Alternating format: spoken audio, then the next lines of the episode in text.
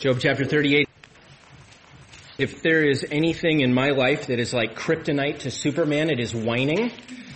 I can't handle whining. Whatever it is that makes Bruce Banner turn into the Hulk, like for me, it, that thing is whining. Like, and so I think Job 38 begins the climax of the book because all the whining stops.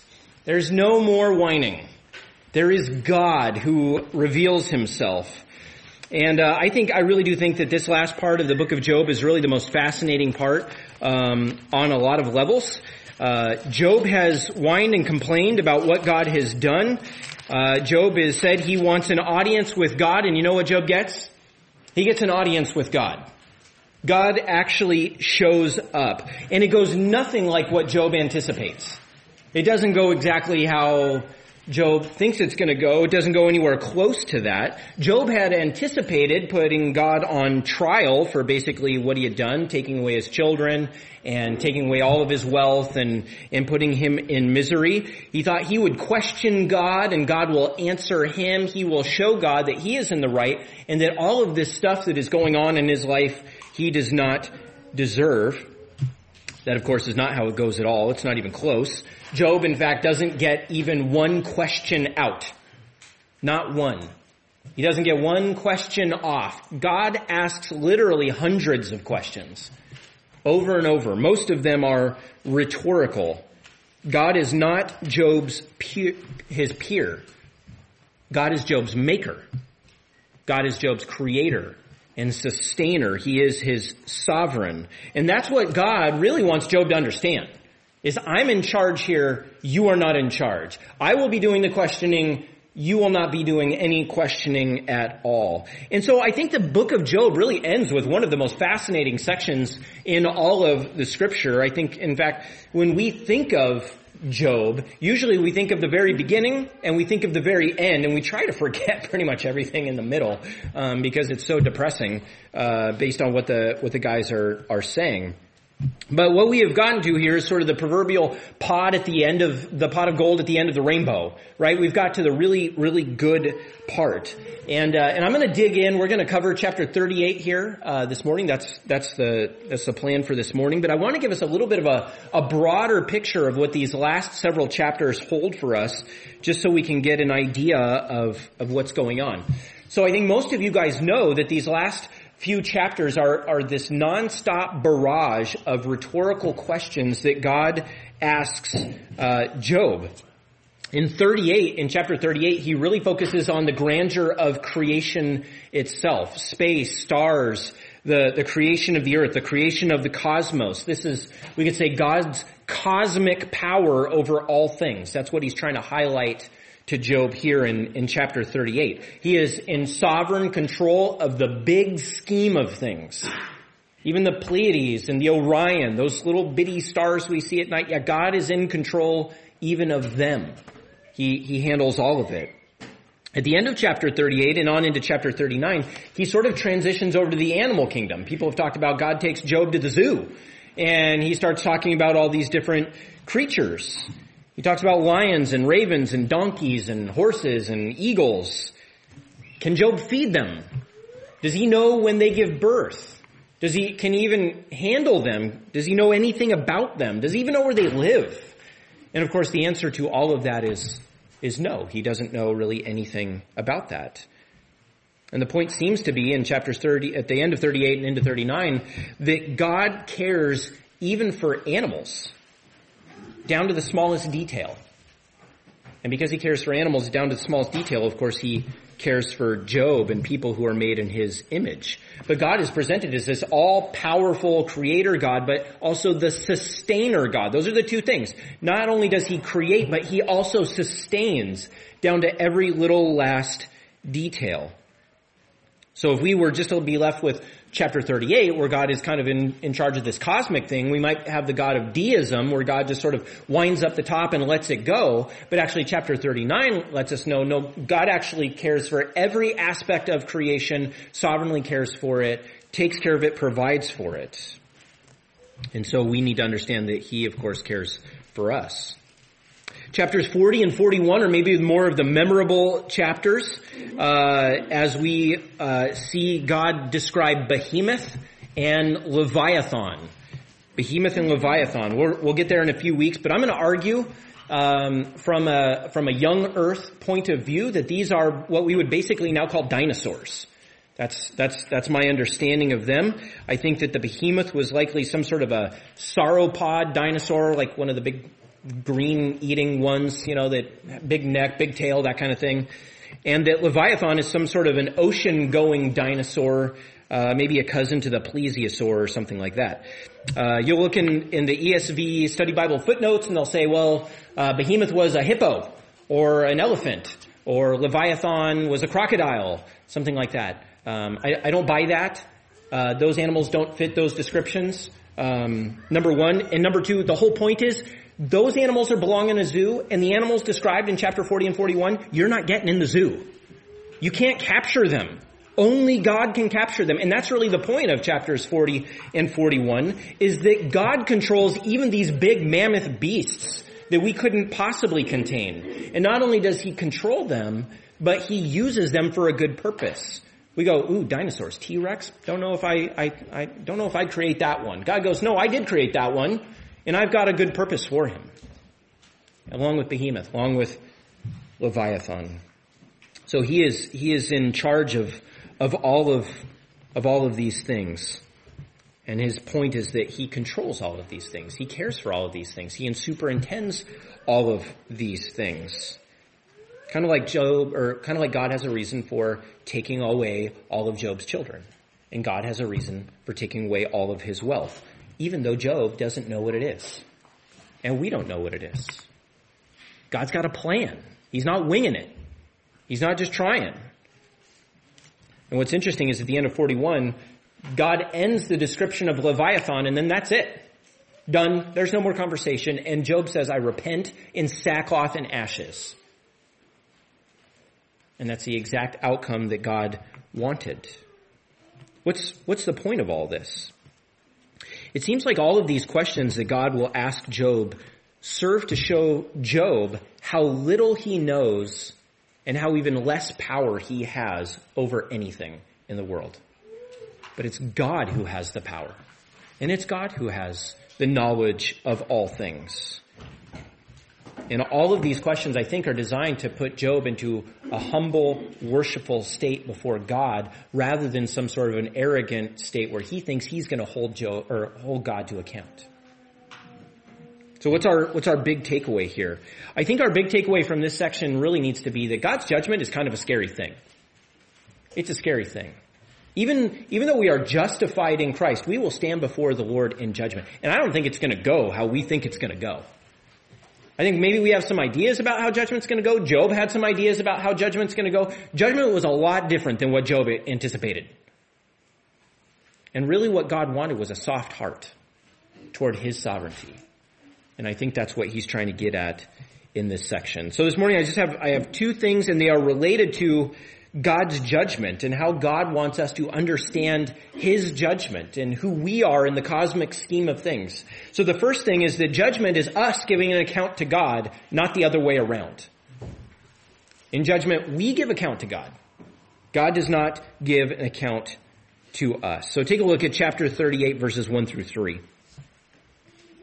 says, Then the Lord answered Job out of the whirlwind and said, Who is this that darkens counsel by words without knowledge?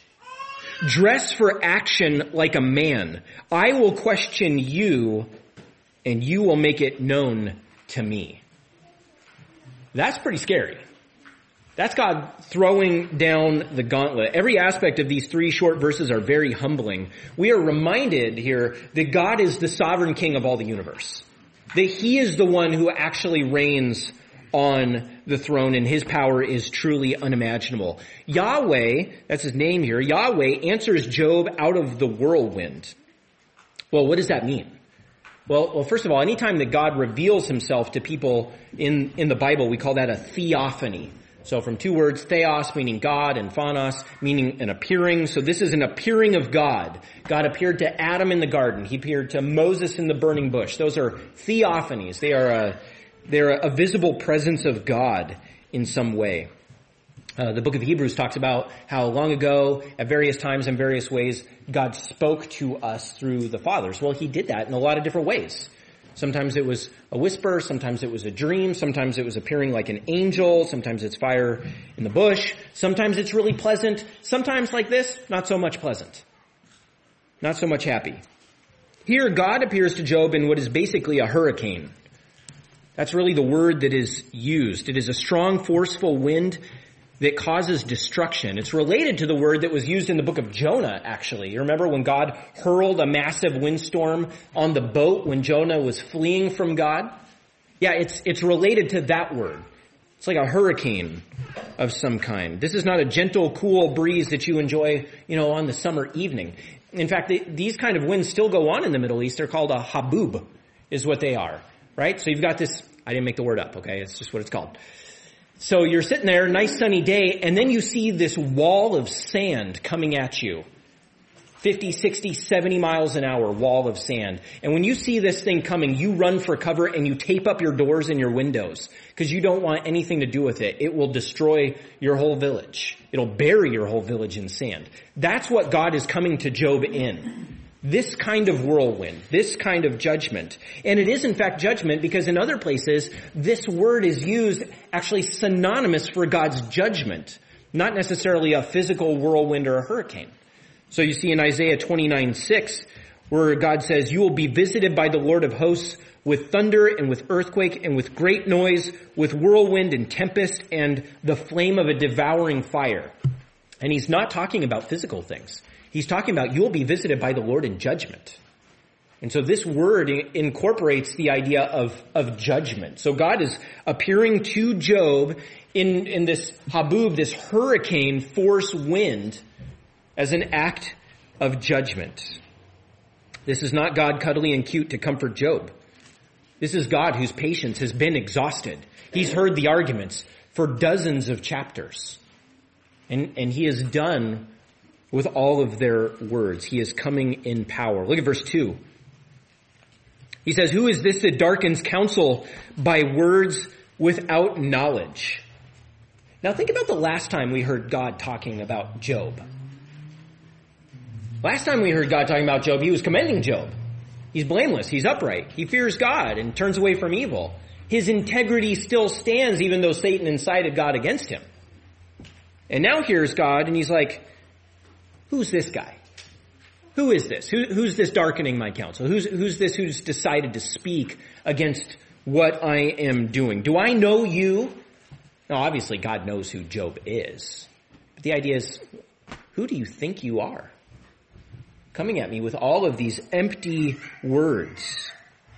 The Lord accuses Job of darkening counsel, or if you have the NIV, it says, obscures my plans. It's kind of an odd phrase in Hebrew, but, but it kind of means that, that Job is sort of accusing God of dark dealing, sort of dealing underhandedly. That God is not acting right. And that's really Job's accusation. Of course, that's what we've seen throughout the book. Is Job is saying, hey, I'm innocent. What God is doing is, is not right. And so he is fed up now with Job's accusations that he is not just. And so God basically says in verse 3, you better prepare yourself for battle. You better prepare yourself for war. That's exactly what it is. Dress for action like a man. I will question you and you make it known to me. Uh, I don't know if you have New King James Version. I think New King James has it, but the, the Hebrew phrase is gird up your loins. That's what it is. So back in the day, you know, people wore uh, tunics or robes, that sort of thing.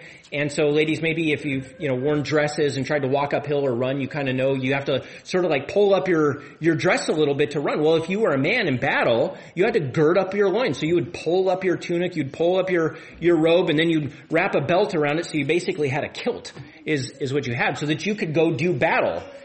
And so God's like, alright, man up. Hike up your robe. Let's go to war. Because that's what we're doing. That's what gird up your loins means in, in the Old Testament. This is battle language. This is not, hey, we're just going to have a nice conversation. No, this is we're doing battle. You've been assaulting me with all these accusations, and now you're going to prepare to answer a whole bunch of questions. And he uses this kind of language a couple of times. It's pretty fascinating. Look over at chapter 40.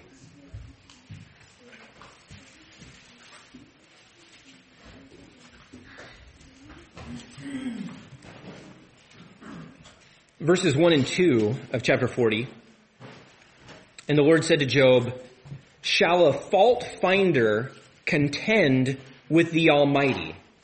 He who argues with God, let him answer it. Do you see that word contend? It's the same kind of language. Are you fighting with me? Then you better prepare yourself for a fight. That's what he's saying. And he says it again actually down in verse 6 through 9.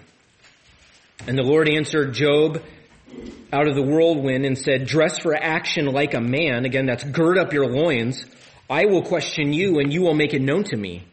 Will you even put me in the wrong? Will you condemn me that you may be in the right? Have you an arm like God and can you thunder with a voice like his? I don't know about you, but the first time I see God, those are not the words I want him to be saying to me. Dress for action like a man. Uh, I'm looking for mercy. That's what I'm looking for. Lots of grace, lots of mercy. There's going to be a lot of awe. I know that, but it ain't going to be on my part. It's going to be on God's part. But this is what God is, is saying. And again, this is the same God who earlier in the book commended Job for his blamelessness and for his uprightness. But Job is straight from that. He's been incited to sin with his words. He's acted like a little child with his tantrums. He has demanded an audience with God, and he has no idea how powerful God is. He has no idea how holy and awesome and amazing the Lord is, whom he is now charging with doing wrong. And this is how I think we need to understand this. Just because we have been justified by faith in Christ and we are no longer facing God's wrath doesn't mean that judgment will necessarily go just swimmingly for us. Every time we see the, the concept of standing before the Lord and giving an account in judgment, it is meant to humble us. It's meant to give us a sense of awe that all of our life will be laid bare before the Lord. And the proper response that we should have is humility and awe and wonder at God. It's not to scare us like he's some evil, maniacal, crazy guy. No, but, but it is to remember our place in the cosmos. That he is God and we are, we are not. Listen to 1 Peter 4, 17. Peter says that judgment begins in the household of God. That's where God's judgment begins. It doesn't, we, we think if God's going to go judge those nations, He's going to go judge those unbelievers, those people persecuting the church. No, you know where judgment begins? With us. Those who follow the Lord Jesus Christ. We will give an account first. That's where judgment begins. And we're not going to escape that judgment. James 3.1 says that those who teach are judged more severely than the rest. Do you know what more severe implies? that there's still a severity for everybody. And that verse is, is there to cause us to really think, all right, all my life, everything that I do and think and say, that's on the table for God to bring into account. Jesus says, blessed are the merciful for they shall receive mercy. We went through the Sermon on the Mount last year and the theme in the Sermon on the Mount is that the judgment that we face before God is going to look an awful lot like how we treat other people. We're merciful to others. God is merciful to us. We're patient and kind and generous to others. God is merciful and patient and kind to us. This is the ground that we are judged on. If we're severe with others, expect that God will be severe with us. Are we impatient with others? Expect that God will be impatient with us. If we belittle other people, expect to be told to gird up our loins and do battle with God.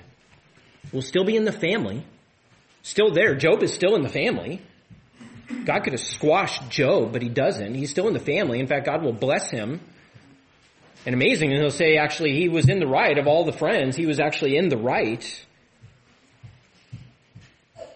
But there is a sobering aspect of judgment. It's like when you're a kid and your little brother or sister, like, like they're getting, they're getting taken down the hallway to go get spanked. And you're kind of like, well, glad I'm not in there because that's not going to feel good. They're still in the family, right? But they are giving an account for what they've done. God will both chasten us, He will also commend us. Paul says the day of judgment is like a fire that burns away all the garbage of our lives, and the only thing that remains is what is profitable for the kingdom. what we've done for Jesus. That's the only thing that will last. It doesn't mean we go to purgatory like what the Catholics believe. There's no purgatory. But there is a judgment. That's why Hebrews 12 says, Therefore let us be grateful for receiving a kingdom that cannot be shaken, and thus let us offer to God acceptable worship with reverence and awe, for our God is a consuming fire. He's a consuming fire. We forget sometimes that the, the pillar of fire and the pillar of cloud that led the people of Israel out of Egypt, that's still our God. That's still our God. Jesus the book of Hebrews says, led them around the wilderness. God's not just our homeboy. He's not our bro. He's not just chill, whatever. He is our Father, but He is our holy Father, our righteous Father, and to Him we will give an account. So we are to walk in humility, knowing that just like Job, one day we will give an account to God. We will. Justified by faith in Christ, totally in the family? Yes. Give an account for every action, every careless word we speak, every thought that we have? Yes. And we need to live our lives in light of that judgment. The second thing that God brings up is who He is. And I mentioned this before. He is the creator and the sustainer of the universe. These are the two things that he brings up over and over, that not only did he create on purpose, but he sustains and provides on purpose. And that's really what the whole rest of, of this chapter, but the other chapters talk about as well. And so if we miss that God is the creator and the sustainer, and it's that judge that we will give an account to, we're going to miss the, the whole purpose of, of why or why God speaks to Job. And so that's what we're going to see in the coming chapters. God says, I created the sun, I created the moon, I created the stars, I created the universe, I created the horse, I created the ostrich, I created all of this and I sustain all of these things. And this is what you need to know to prepare yourself for judgment. And that sounds weird. Why do we need to know that God takes care of the eagle in order to prepare ourselves for judgment? How does that help us at all? There was a, there was a guy, uh, who wrote a commentary and he said it's kind of a weird back and forth where Job is like, Hey, God, I've been treated unjustly. God, I've been treated unjustly. God, I've been treated unjustly. And, and he actually derides God and he says, it's no answer to, to respond to Job and go, well, can you make a hippopotamus? And we kind of chuckle at that because that's sort of what it feels like God is, is saying. And it might be clever, but it's wrong. And it's wrong because God himself has determined that this is actually the exact line of questioning that he is going to give to Job to bring Job to the place where he repents in sackcloth and ashes. And you know what? It works. Right? That's the end game here is that Job actually, after all of this questioning about the universe and about the zoo, Job does in fact repent. He gets it. So whatever we see here, it is designed to humble us. It is designed for us to have the same response that Job had to God. And so I think this is actually God in His wisdom showing how powerful He is in creating the entirety of the universe, but also how caring and how sovereign He is in sustaining and guiding the universe down to its smallest little aspect. So we're going to just sort of walk through the rest of chapter 38. We're going to read a little and I'm going to give a little commentary as we go along. So here God begins by talking about the earth in verses 4 through 11. So God says, Where were you when I laid the foundation of the earth? Tell me if you have understanding. Who determined its measurements? Surely you know. Or who stretched the line upon it, the tape measure? On what were its bases sunk or who laid its cornerstone? When the morning stars sang together and all the sons of God shouted for joy. Or who shut in the sea with doors when it burst out from the womb? When I made clouds its garment and thick darkness its swaddling band and prescribed limits for it and set bars and doors and said, thus far you shall come and no farther and here shall your proud waves be stayed. So God says, Job, were, were you around when, when I formed the earth? Were you around when I, when I made the measurements uh, of the earth? This is, this is God showing Job that his creation is not random. It is not arbitrary. It's not like God was just sitting there one Tuesday and like, you know what? Let's make the earth round instead of square. Like, let's, let's make it spin around a big ball of fire. Like, yeah, okay, that sounds like, no, God does everything on purpose. Everything on purpose. All of creation, us included, everything is on purpose. Now, a lot of how God describes His work is poetic in nature. And we need to understand that because there are some people who get crazy and try and take poetry too literally. And this is where we get people who are flat earthers and who think that there actually is a cornerstone somewhere of the planet and we should find this cornerstone. And, and they don't realize that this is actually just biblical poetry. God does uh, does describe some things in a more literal fashion, but we need to know where the difference is. God does not have a cosmic tape measure you know, like one of those FatMax things that goes around the, the, the girth of the earth to figure out how big it is. The idea is just that he knows how big it is. So there's not a literal cornerstone. There are no literal bars, you know, like little prison bars at the bottom of the ocean keeping the, the water from going back into the, no, it doesn't work like that. Like, like bars would help water stay in their spot. I think you guys know that, but there are crazy people out there and you will incur, encounter them who think that there are some sort of literal bars at the bottom of the ocean. All of this is just poetic to help Job understand that God is sovereign over all of it. He has created everything, including Job, on purpose. God doesn't wing it. He doesn't make it up as he goes along. He doesn't call audibles or have a backup plan. There is only one eternal decree of God, and that is what is working out in this world, bringing all things to pass, including creation, including us. Everything is on purpose. And he talks about, like, were you there when I determined where the shoreline was going to be? Like, so the next time you're at the lake or at the ocean and you, and you look at that, at that shoreline, like, that's, that's there because God wanted it right there. He determined that. I was, I was driving, I was driving this week and there was a little dusting of snow on the, after, after reading through this a couple times and there's a little dusting of snow on the, on the mountainside and there's these trees and, and I was, I was reminded of Bob Ross, actually, right? Like, happy little trees. Happy little trees. Put a little snow on them. Put a little. Snow. That's what God does, right? Why? Why is there snow on this tree and not this tree? You know why? Because God put snow on that tree and not that tree. Why? Because it gives Him pleasure and glory. That's why. It's His creation. He can do whatever He wants. It brings Him glory and honor and happiness and joy to not only create the whole universe, but to sustain it. He is our all sovereign God. He also turns the earth on purpose. Look at verses 12 through 15. God says, Have you commanded the morning since your days began and caused the dawn to know its place that it might take hold of the skirts of the earth and the wicked be shaken out of it? It is changed like clay under the seal and its features stand out like a garment. From the wicked their light is withheld and their uplifted arm is broken. So here God gets a little bit more accusatory. When he was talking about the creation of earth, he was basically saying, hey, who did this? Who did this? Who did this? Kind of implying not you, but me. And here he gets more, more accusatory. Have you done this? You called up the morning like, hey, morning, uh, it's time to pop up now. No, I didn't think so. Because that's what I do. I keep the whole earth spinning on time. That, that's, that's God's job. That's, that, that's kind of the comedy that he's talking about. When's the last time you started the morning up? Anybody started the morning up? No. Job hasn't done it either. Only God. Only God starts the morning up. This this spinning that goes around is is kind of is kind of cool. Um, it talks about how like the, the, the sun is pulling itself up. It's grabbing the skirt of the mountains to pull itself up. Kind of like a little child, like grabs the skirt of his mom to pull himself up. That's, that's what he's saying is proverbially happening when the sun comes up. It's like it's grabbing the, the skirt of the mountains to throw itself up into the air. Like that's, that's what God is designed.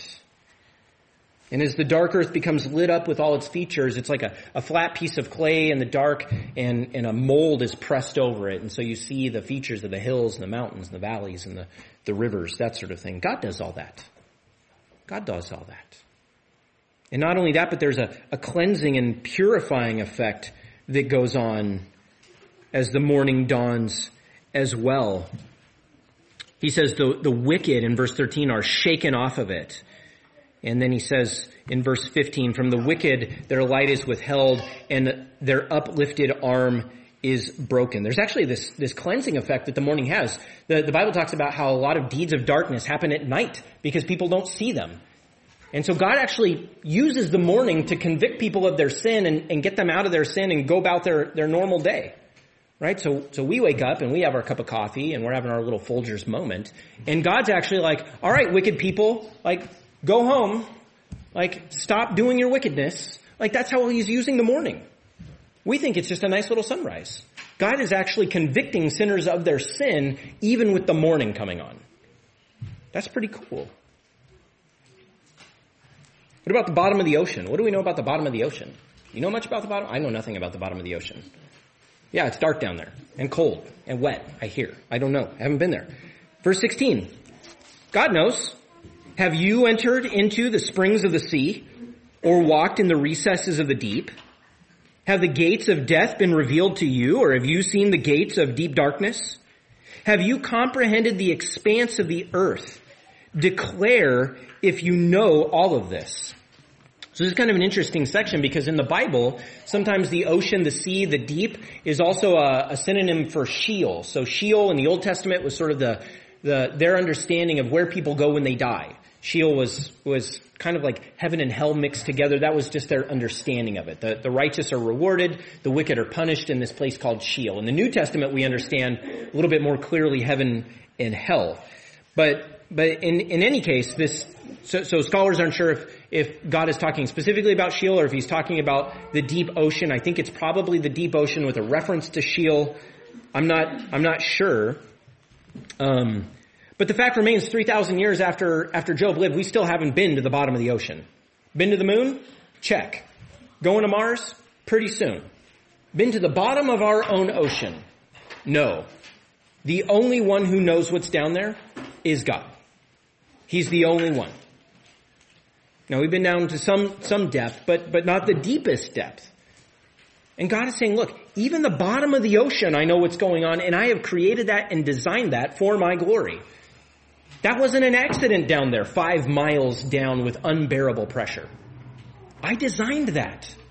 That's on purpose. Everything I do is on purpose. The entirety of all of creation. On purpose, with a plan.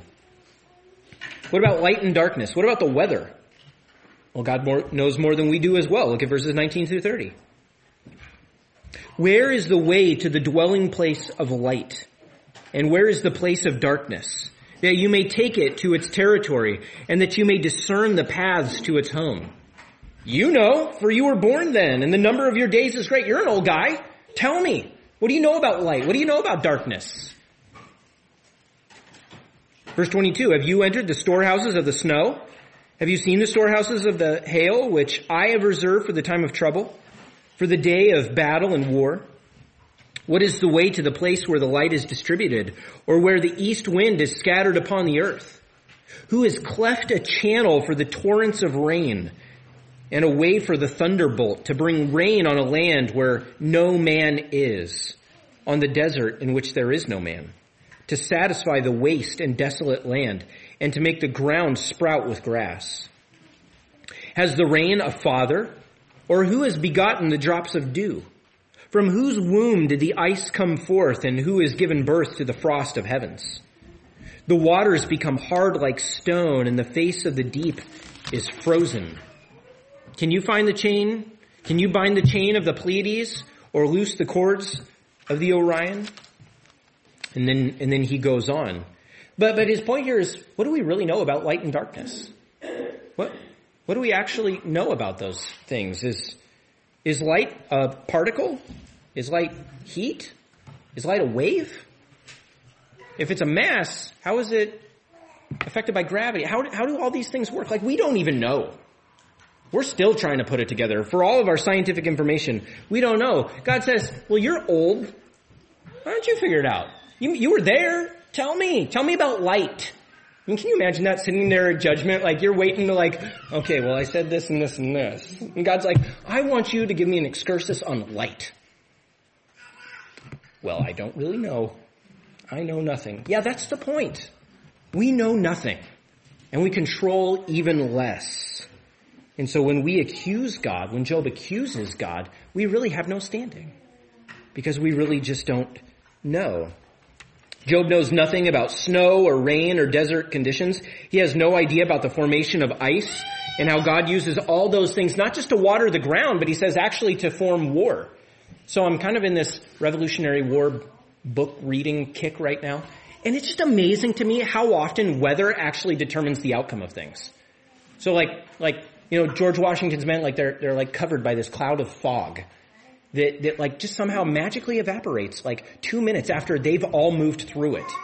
It's, it's amazing. Or, or there's this cold front that comes in and it freezes the river just like when they need it to be frozen in order to cross it to attack the enemies. Or it just so happens to rain and everybody's gunpowder was exposed. And we're like, oh boy, that was coincidental. God says, no, it wasn't. I use weather. I even use weather for war. You read in the Old Testament, like there's times when God's like throwing down hail. That's one of the plagues in Egypt. God uses all of it for His glory. None of it is, is random. God has the earth so fine tuned that the rain in the desert is specifically for grass to grow. Like I had to break my back, me and my kid, like to, to put in a sprinkler system. And even now I've got like dry spots. Like God doesn't need a sprinkler system. He's like, rain right there. It rains right there. God, why did it rain right there? Because He wanted it to rain right there. That's why. Because everything is on purpose and with a plan. That's His whole point. What about the stars? What about the stars when they're covered by the clouds? Verse 31. Can you bind the chain of the Pleiades or loose the cords of Orion? Can you lead forth the Mazzaroth in their season or can you guide the bear with its children? Do you know the ordinances of the heavens? Can you establish their rule on the earth? Can you lift up your voice to the clouds that flood, that a flood of waters may cover you? Can you send forth lightning that they may go and say to you, here we are? Who has put wisdom in the inward parts or given understanding to the mind? Who can number the clouds by wisdom? Or who can tilt the water skins of the heavens when the dust runs into a mass and the clods stick fast together? And then he goes on and he transitions to the animal kingdom. But I, but I, but I love that. Job, can you do any of this? Can you, can you do anything with the constellations? Can, do you keep them in place? Can you move them? Do you, do you bring them out every night? And I know our scientific minds are like, well, it's actually the earth turning, God. It's not, it's not you bringing them out. Who do you think keeps the earth turning? It's God. God's doing it all. All of it. Job can do none of it. God has determined their existence. He's determined the existence of the clouds and the rain, sort of like what we've seen before. I love in verse 37. Can you number the clouds by wisdom?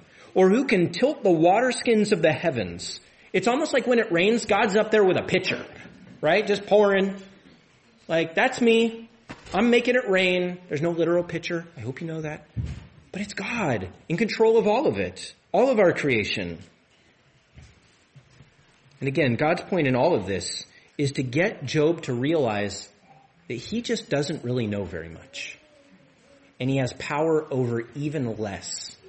That God has this whole mechanism called the universe going precisely how he wants it. It rains where he wants. The constellations come up where he wants. The shoreline ends where he wants. The earth is the circumference that it is because that's how God wants it. He puts the snow in just the right, right place so that armies are thwarted by it or armies are advantaged by it. God does all of these things. And Job wants God to give an account to him. Yeah, judgment doesn't go that way. God says, no, you, you, you haven't the first clue about how this universe operates. And you want me to give an account to you? No, let, let me just give you just a little, a little slice about what I got going on here. Remember, we talked about this at the very beginning. God's got like 10 trillion things going on. We, we're concerned about our deal, our life, and we should be, and God is too. But it's not the only thing that God is concerned about. God's got many, many things going on. And what this all will lead to in chapter 40 and then again later on is the humiliation of Job. Humiliation in the best way. Where Job finally goes, okay, I get it. God, you are the sovereign. I am your servant. I know nothing. And so I close my mouth and I repent in sackcloth and ashes. That's what God wants from us. When we see his sovereignty over the whole of the world, and we see our life, and our life isn't going the way we want it to, we have to kind of step back and go, all right, number one, God does care. He does know. But God's got this whole universe down, and we can trust him, and we can love him, and we can follow him in obedience. Let's pray. Father, you are great and mighty, far beyond anything we know. You have more going on than we'll ever understand. And so we pray that we would walk in humility, in, in submissiveness to you, that you might get glory. We ask in Jesus' name. Amen.